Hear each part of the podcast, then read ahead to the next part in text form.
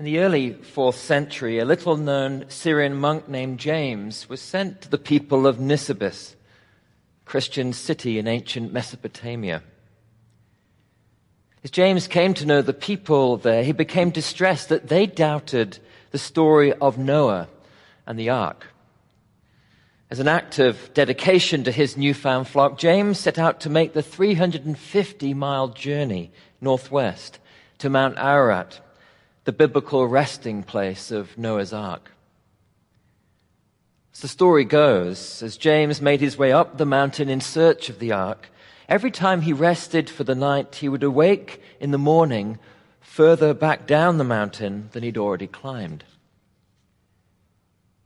After a remarkable seven years of going up, only to awake down the mountain, an angel appeared to James in a dream, proclaiming that while he would not be permitted to see the whole ark, he would be gifted one piece of it, a holy remnant to take back to the people of Nisibis.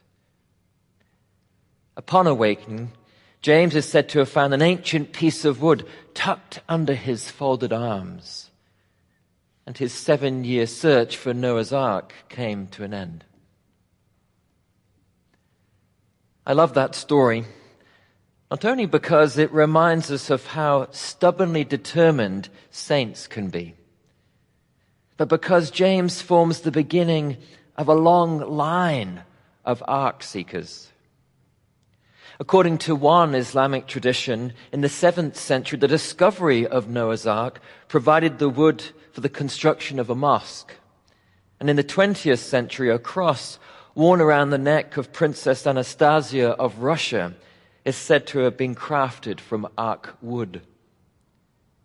The search for the ark has beckoned the pious on pilgrimage and it has beguiled the powerful, including our very own President Jimmy Carter who on his way to Iran allegedly ordered Air Force One to fly over Mount Ararat in an effort to see the ark. It's tempting for us merely to dismiss the story of Noah and the ark as myth and as the search for any kind of remnant of the great wooden ship as nothing more than religious sentimentality. Yet Noah's Ark is a story and a quest much more profound than it first appears. As biblical stories go, the one that tells of Noah and his ark is truly epic. A planet-wide divine judgment with catastrophic consequences. A stupendously proportioned solution in the form of a giant boat and history's first zoological census. The drama of a skeptical public pitted against the righteous few. And to top it off near the end, a family feud, drunkenness, and Noah himself wandering naked on deck. As a piece of theology, the story of the flood ends up posing more questions than it answers. Primarily the one that asks what sort of God it is we see in the story.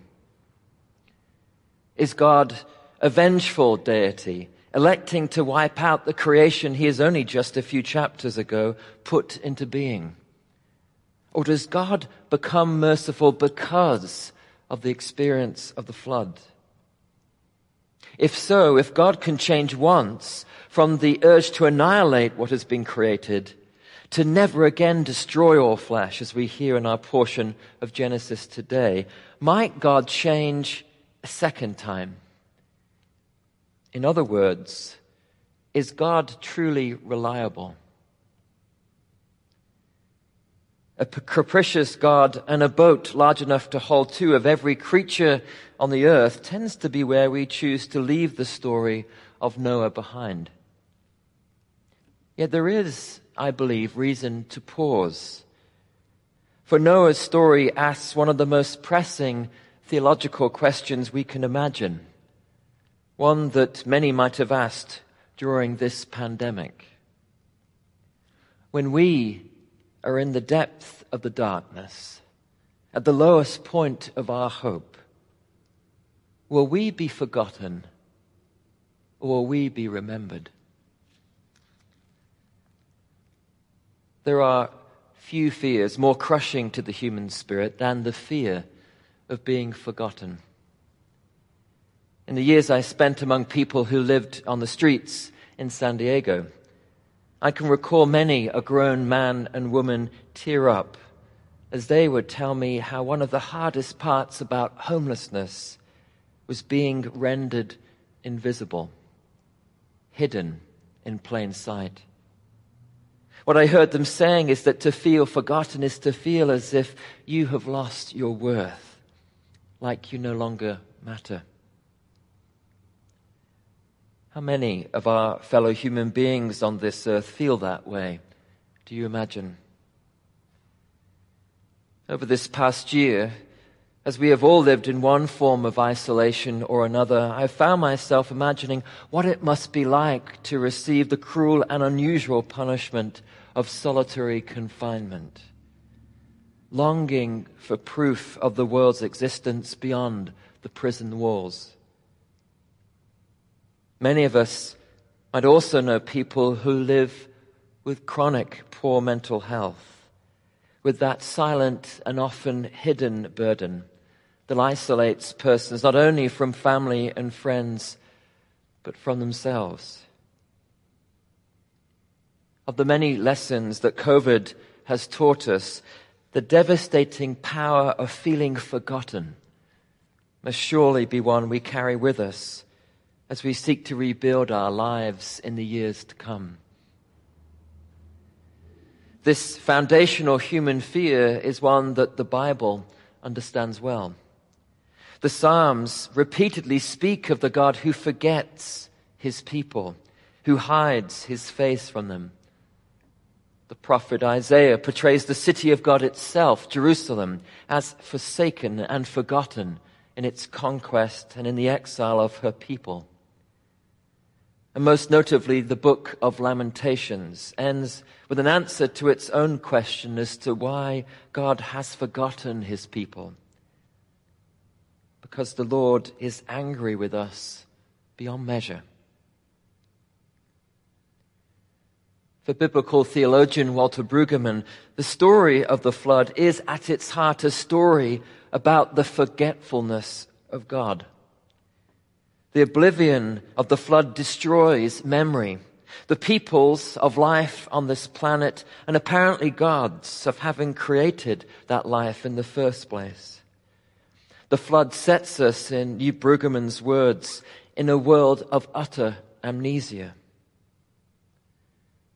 As we picture Noah day after day, casting his eyes out onto the empty ocean, no land nor hope in sight, we find our connection to our gospel reading this morning and Jesus' wilderness struggle with Satan. With that voice keeps on telling him that God has indeed forgotten about him. That he is, in the final analysis, utterly alone. And it is in that wilderness way that our eyes are directed to the cross and to perhaps the loneliest lines of all Scripture. Of Christ's cry of dereliction from the cross. My God, my God, why have you forsaken me? Lent is a season for us to confront what we believe about God, about our lives, about where it is we really place our hope. This fantastical story of Noah opens a space for us to confront the startling emptiness of Lent and our fear that after all is said and done, we might have been praying to nothing at all.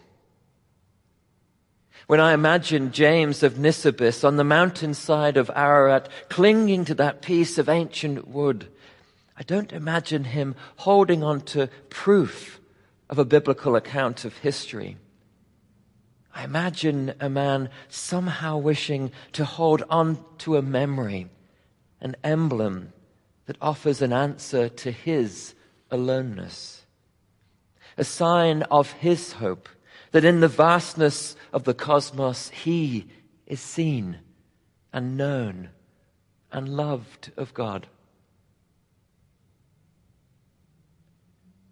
As the great mystics of the Christian tradition teach us, we can only see the full measure of our hope when we are willing to dwell long enough in the darkness to feel the weight of its burden.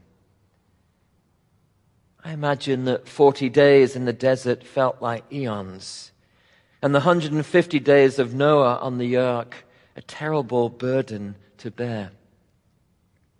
We have grieved in this country alone nearly half a million deaths due to this virus. And as hard as it is to stay with that loss, to linger with that feeling when this has already been such a long, arduous road, as people of this faith, our calling is to weep with those who weep, to stand with the broken, to sit in solidarity with the lost, such that our words of hope might have a texture of realism to them when Easter comes. For that is indeed the long arc of our story. Light breaks through the darkness. We are not, in fact, forgotten. In the end, Noah and the ark is not a disaster movie, it's a love story. One that says to every one of us during life's dark chapters that we too are remembered by God.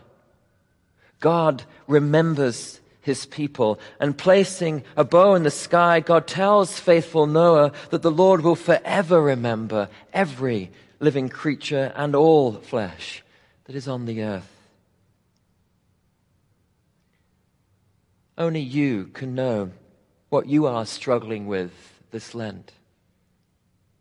Yet you are not alone in carrying that burden. In the gospel account we hear today, we see how Jesus' time of struggle in the wilderness is preceded by his baptism preceded by that moment where he is named as beloved by God, loved from age to age the same. And it is from that naming of being beloved that he walks out into the time of trial. Our hope in that same Jesus is that no matter where our life's journey takes us, no question how immense the burden we might feel, we never walk alone one who calls us by name, who knows us as beloved, who wills for us an abundance of life, goes with us. We are all searching for some sign of a greater hope in this life. I pray that you may discover the hope that lives in you, the one who will remember you now and always. Amen.